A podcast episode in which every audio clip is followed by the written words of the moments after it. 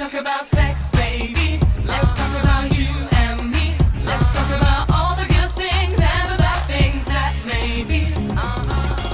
Let's talk about sex. Allora oggi quindi non sarebbe stato il suo giorno. No, non sarebbe stato il mio giorno. E come mai era libero? Lei che ha sempre un sacco di cose. Non sono libero, ci sono un sacco di donne aperte che se ne aspettano il mio ritorno. Quando lei dice aperte si riferisce a questioni chirurgiche? No, non tutto, di tutto, di posizionali. Perché nel suo ruolo dire donne aperte è un terreno spinoso. No, anche posizionali, non solamente chirurgiche, posizionali. Mi aspettano questa cosa, devo tornare. Difatti l'ho fatto solo per spirito. Di corpo, di dovere, così via. Chi ha lasciato a fare le sue veci? No, ho una serie di persone. Ho cominciato prestissimo stamattina, verso le 6, a cominciare a fare il lavoro e poi ho messo a posto, prima di venire via, ho sistemato le varie cose per poter venire, perché effettivamente è stato più complesso. No, noi ci scherziamo su questa cosa, però in realtà il professore fa veramente un lavoro molto delicato, con grandi numeri anche, no? Perché comunque farlo a Milano in un ospedale così grande vuol dire che veramente il suo tempo è molto prezioso, no? Quindi quando trova del tempo per noi siamo contenti. E di cosa ci vuol parlare? Allora, volevo due dettagli. Uno, per omaggiare il fatto che io sono un bieco sostituto e immeritevole sostituto della vuol persona. Parlare di animali. Prima cosa, voglio parlare di una piccola cosa. Questo piccolo omaggio alla persona che manca, perché ci sono due guerre di cui vorrei parlare. Una guerra tra i cervi e i montoni, in omaggio della signora mia, e una guerra tra le mamme e l'amore, di cui vorrei parlare più diffusamente. Cominciamo da quella dei cervi e dei montoni, perché sono usciti due lavori contemporanei in questo momento. Hanno preso i cervi piccoli appena nati, li hanno separati dalle femmine, li hanno messi fra di loro. Il cervo, quando trova solo un maschio, si mette con un maschio, cioè fa un'attività sessuale tra maschi, e poi li hanno rimessi insieme alle femmine, cioè quelli che erano allevati solo misti, maschi e femmine, li hanno messi insieme con quelli che erano stati allevati solo dei maschi, per vedere se questa scelta del partner maschile fosse dovuta alla carenza del femminile o se invece fosse una preferenza personale. Beh, i maschi allevati solo con maschi tendono a prediligere ancora i maschi, anche se mettono le femmine. Allora questa hanno tratto la conclusione, quindi l'omosessualità è una cosa ambientale, perché se nascono con le femmine gli piacciono le femmine, se nascono con i maschi gli piacciono allora, i maschi. La prima cosa che dice qua il popolino ignorantello come me, allora tutti quelli che tornano dal militare o da una guerra dovrebbero continuare. Beh, però lì è cominciato prima. Scusate, c'è una persona in linea che vuole dare un commento. Sì? Io dovevo nascere in Svezia, così, cioè mamma mia, l'ambiente, capito? Ho fatto dell'omosessualità, no? Ma a te invece è a te congenita. A te adesso... Dove sei? Sono appena uscito da... E quindi volevo salutare il professor Bini. Buongiorno. Ci vediamo lunedì. Questa dose che l'altra volta non c'era Ross, questa volta non ce l'hai, ma è una dose che mi piace.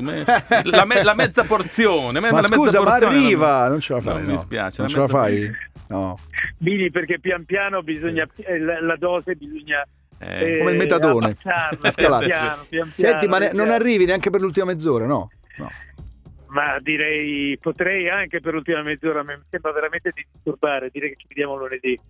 Vabbè. Disturbare no, cioè, ho capito che oggi prendo la doppia paga io, quindi se tu arrivi poi devo dividere. No, però... non più perché io ho parlato in onda. Ecco perché. Tu non hai capito, è tutta una cosa così. Ma tu sei un figlio no, dico, sei un figlio androcchio. Va bene. Volevo dire, ma è curabile il caso di Pellecchia? No, la scienza ha fatto tanti progressi la scienza, ma ci sono fondamenta degli incurabili, famoso libro, vero che lei ha. Va bene. Gli incurabili. Senti, com'è andato quello che hai fatto?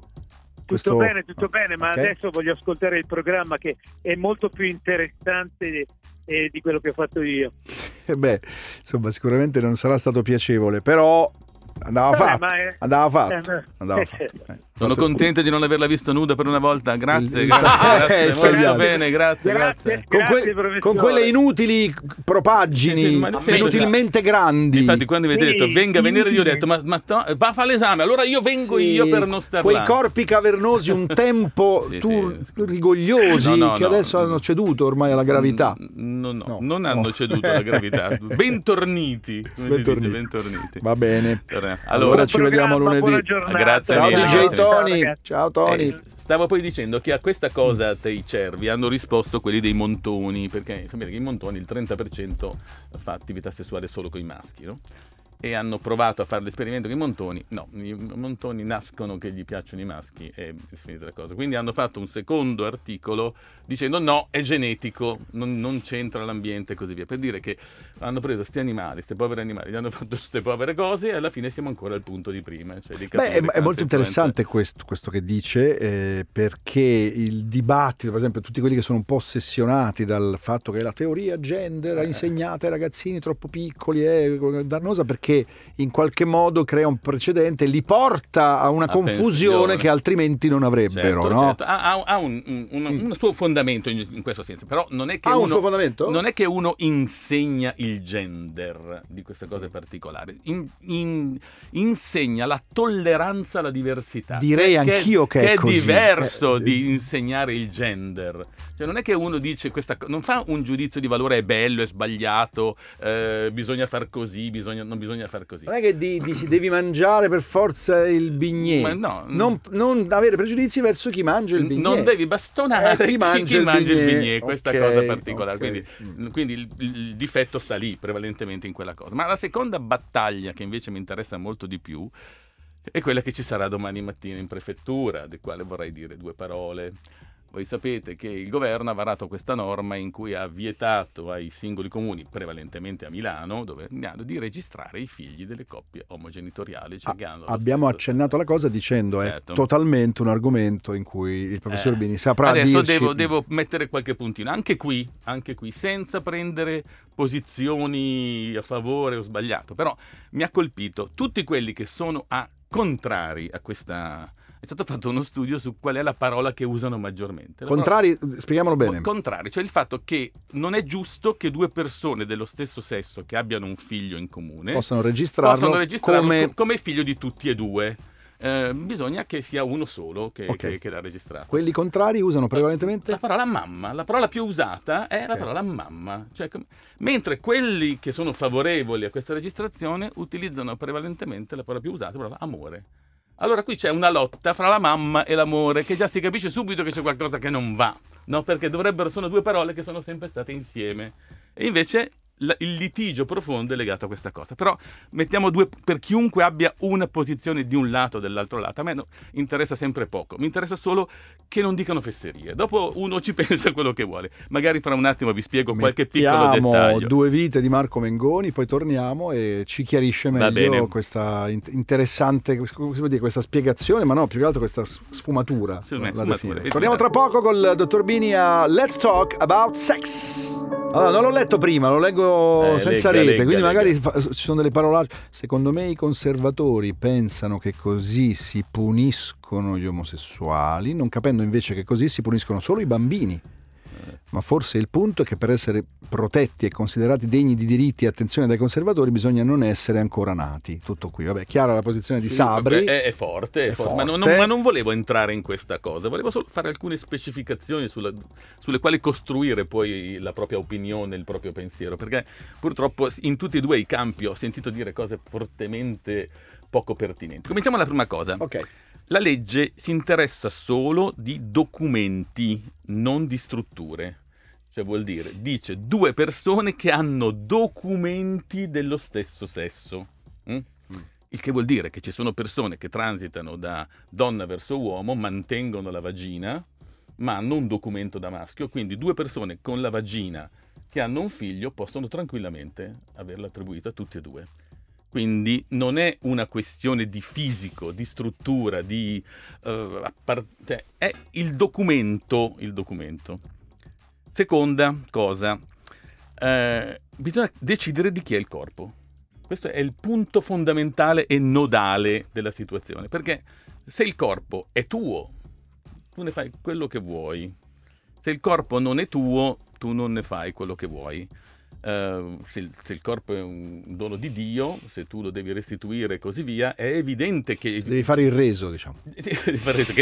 Non necessariamente deve essere in buone condizioni, no? Poi qui vengono tutte queste battute della serie, dice a me quelli che mi fanno un dono poi me lo rinfacciano, no? Queste cose così. Però non è quello il punto, perché sono contro questa posizione, perché se diamo questa autorizzazione, dopo succede che, cioè non è per il caso specifico, cioè ricominciamo da capo. Cosa dice questa normativa? Cioè dice che se due persone hanno un figlio e loro hanno documenti dello stesso sesso, il figlio può essere attribuito solo a una delle due persone e non all'altro, non può essere l'altro genitore, il che vuol dire, perché dicono problemi con i bambini, perché se dopo 3 anni di allevamento congiunto di questo figlio e 4 anni e 5 anni decede quello a cui è attribuito, il figlio va ai genitori di quello che è deceduto e non va alla persona che pure l'ha allevato per così tanto tempo. Grazie per la domanda,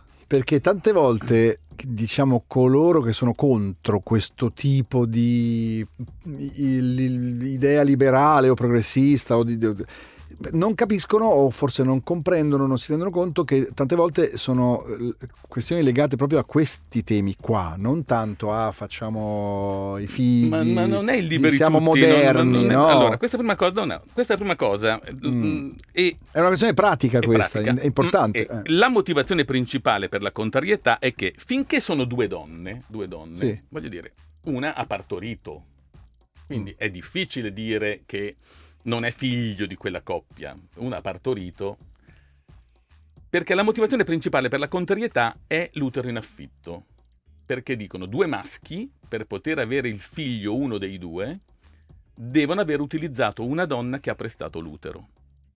E questo sfruttamento di questa donna che ha prestato l'utero è una cosa talmente negativa che quindi dobbiamo impedire questa cosa fra i due maschi e di conseguenza la impediamo anche fra due donne. È un po' complesso il ragionamento, sì, ma è un po' complesso. Però no. Allora, cominciamo da capo. Qual è la cosa di contrarietà assoluta? Perché una parte politica, una parte di pensiero ce l'ha a morte con questa cosa? Non per la cosa in sé, perché se io autorizzo il riconoscimento del figlio nato da due persone dello stesso sesso maschi, certo, quel figlio è nato da una donna che non è nessuno di loro due. Non è nessuna di loro due. Certo. E questa cosa di questa donna che ha partorito un figlio e l'ha dato poi a persone che potevano pagare per questo tipo di situazione è una cosa talmente negativa che va scoraggiata in tutti i modi. Negativa nel pensiero di queste persone. Okay. Una cosa sembrava un assunto su cui era d'accordo anche lei, però io non è che non sono d'accordo,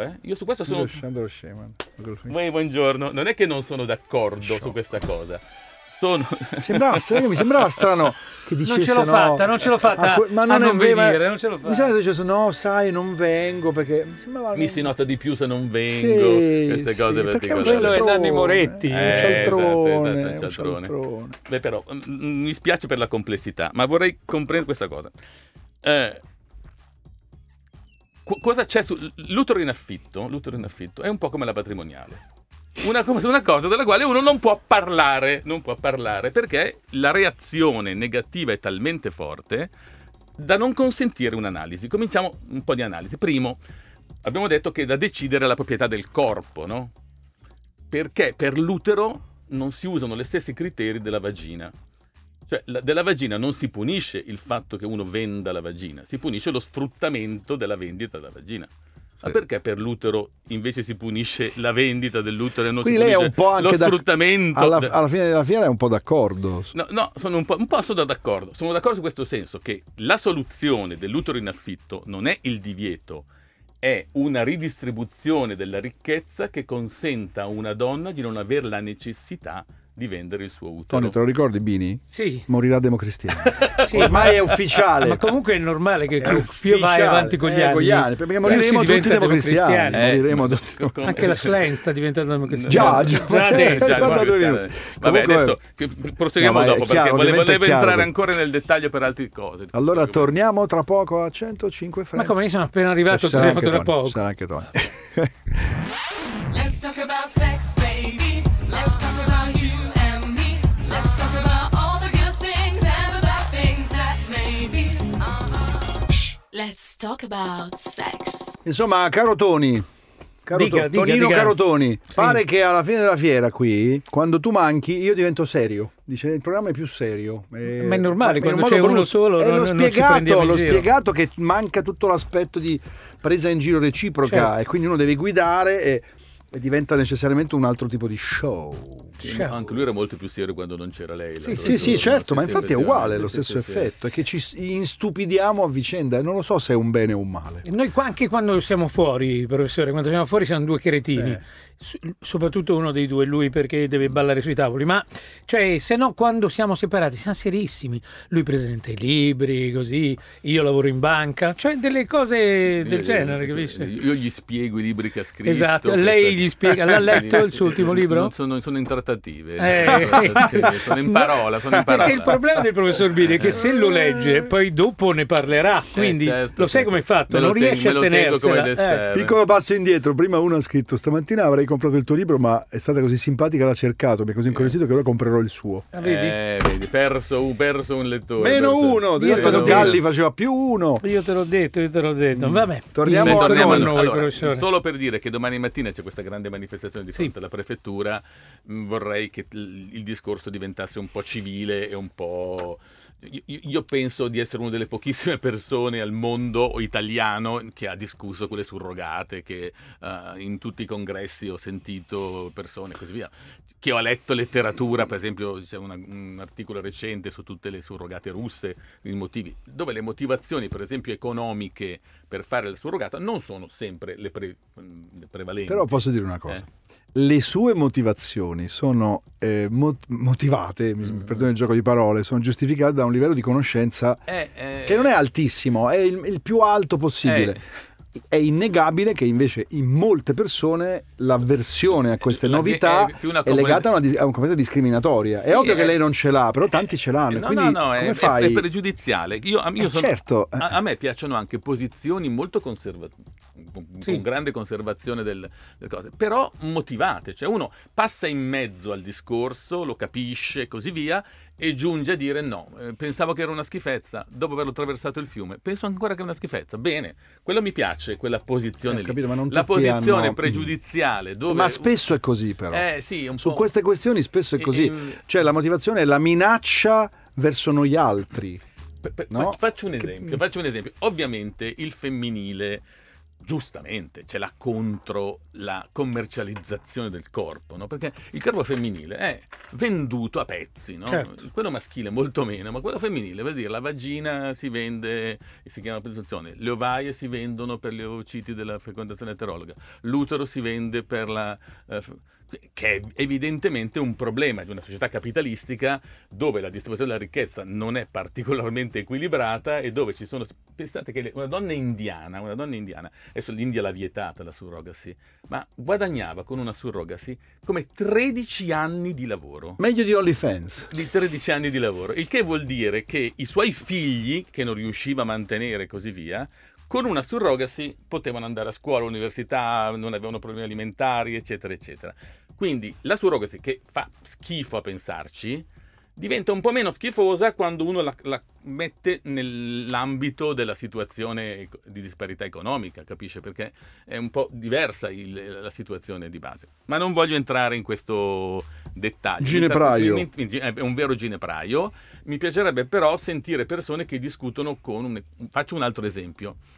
La vendita dell'utero è l'unico pezzo del femminile che viene venduto senza l'imposizione estetica.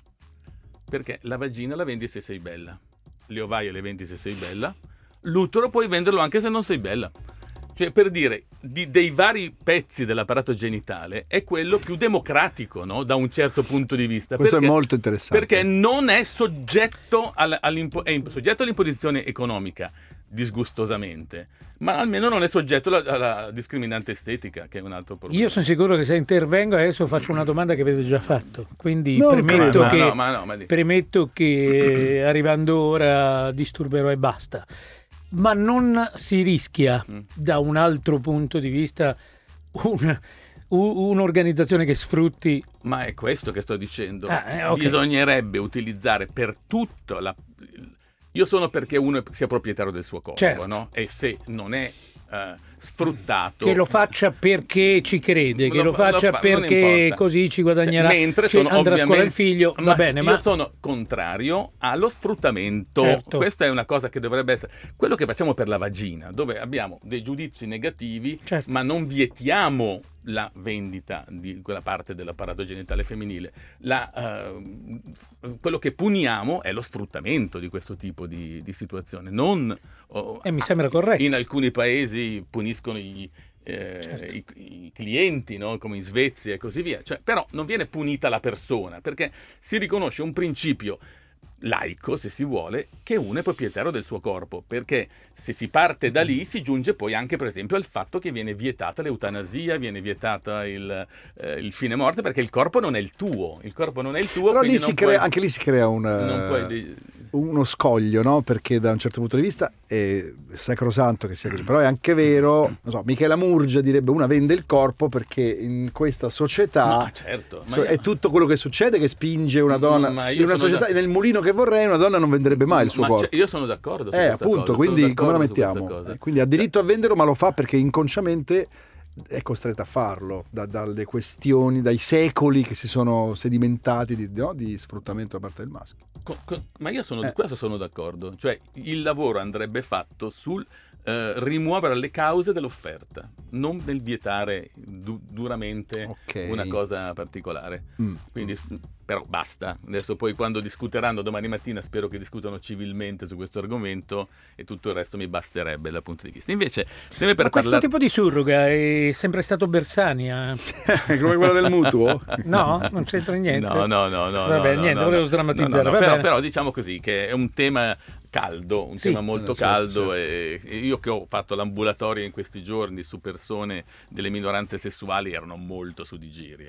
Ci credo. Molto su di giri, nel senso che il mondo sta andando in quella direzione, il mondo a cui noi aspiriamo di somigliare, diciamo così, no? Se somigliamo a Spagna, Francia, Inghilterra, Olanda, Belgio, Svezia, Finlandia, Germania, come gran parte dell'Unione Europea, diciamo così, noi il mondo andrà lì, quindi il fatto di fermarlo, non so se ce la facciamo a fermarlo. Senta, professore, il fatto rallentiamo e prendiamo delle pause. Sì. Il fatto che quando io mi trovo in palestra sotto la doccia alla doccia di Tony, e mi sento una minoranza sessuale, è una cosa che si può risolvere. Perché dobbiamo sempre parlare di queste robe?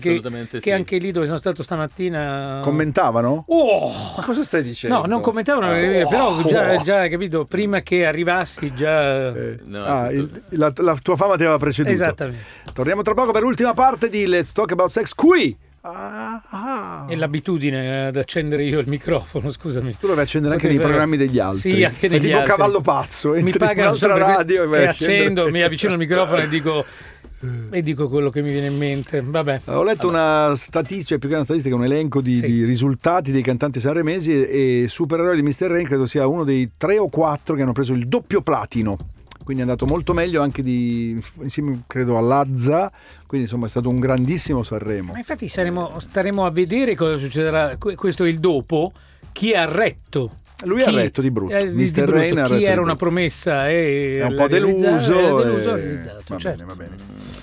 Bini, di che parliamo ora? Non mi piace. Visto che parlavamo dei pregiudizi, volevo segnalare 2 articoli che sono usciti recentemente. Il primo è sulle coppie in cui lei guadagna più di lui o ha un potere più forte di lui, e hanno fatto tutto uno studio per vedere cosa pensa la gente di queste coppie. E ancora, nonostante siamo nel 2023, la maggior parte delle persone, se il maschio guadagna di meno, fa faccende domestiche più di lei, lo considera un perdente, lo considera una cosa, e ancora lei, se guadagna più di lui, la considera una stronza. Questo è ancora... Ma nel primo caso esistono ancora donne che reputano il marito, se le aiuta? Negli Stati Uniti, per esempio, il 40% delle donne guadagna più del marito. mentre in Europa si oscilla nel nord Europa tra il 19 e il 20%, in Italia pochissimo, per esempio, le donne che guadagnano più del marito. Ma nei paesi dove questo succede più frequentemente hanno fatto molti studi, perché per esempio sulla soddisfazione del marito, che risulta essere non tanto soddisfatto, cioè apparentemente dice sì, tutto bene, moderno, siamo in questa cosa, cioè esiste ancora un giudizio sociale molto forte negativo sulle coppie, cioè si va contro lo stereotipo della famiglia classica, dove la femmina, non dico che deve guadagnare di meno, ma deve avere un prestigio minore rispetto non lo so, ma guarda, è una roba talmente faccio fatica a capire perfino quello, però è talmente dentro di noi che io ho degli esempi molto vicini di donne che hanno avuto a un certo punto il rapporto è andato in crisi. Il marito non è che è entrato in crisi, è proprio mollato. A un certo punto è diventato lui quello che teneva le redini in famiglia e si è proprio allontanato dal lavoro, proprio per non entrare più in concorrenza. E il tasso di divorzi è quasi il doppio, per esempio. È vero questa cosa. Il tasso di insoddisfazione. Tutte cose che sembrano teoricamente, discutendo del secolo scorso, certo, ma che invece sono ancora fortemente radicate nella situazione. Ma anche persone... ma culturatissimi, intelligentissimi, dirigenti che a un certo punto la moglie l'ha superata, loro si mettono a fare i lavoretti. Mattia da Roma, abbiamo messo un ripetitore a Roma oggi, tutti i messaggi tutti a Roma. Forse perché l'ha cercato, che si è portata la sua fanbase romana. Nel mio caso mia moglie guadagnava di più ed era in effetti una stronza. Io ora guadagno di più, ma lei è rimasta stronza. Cosa devo fare? Mattia, lì è una cosa... Lì è che proprio hai trovato proprio una moglie... L'hai detto tu, ma non c'entra col guadagno. Per esempio, tutti quelli che aiutano una donna di potere, sì, per esempio, dicono sempre due cose. La prima, parti dicendo che vieni da una situazione modesta. Secondo, cerca di esporre il fatto che tu ci tieni alla famiglia.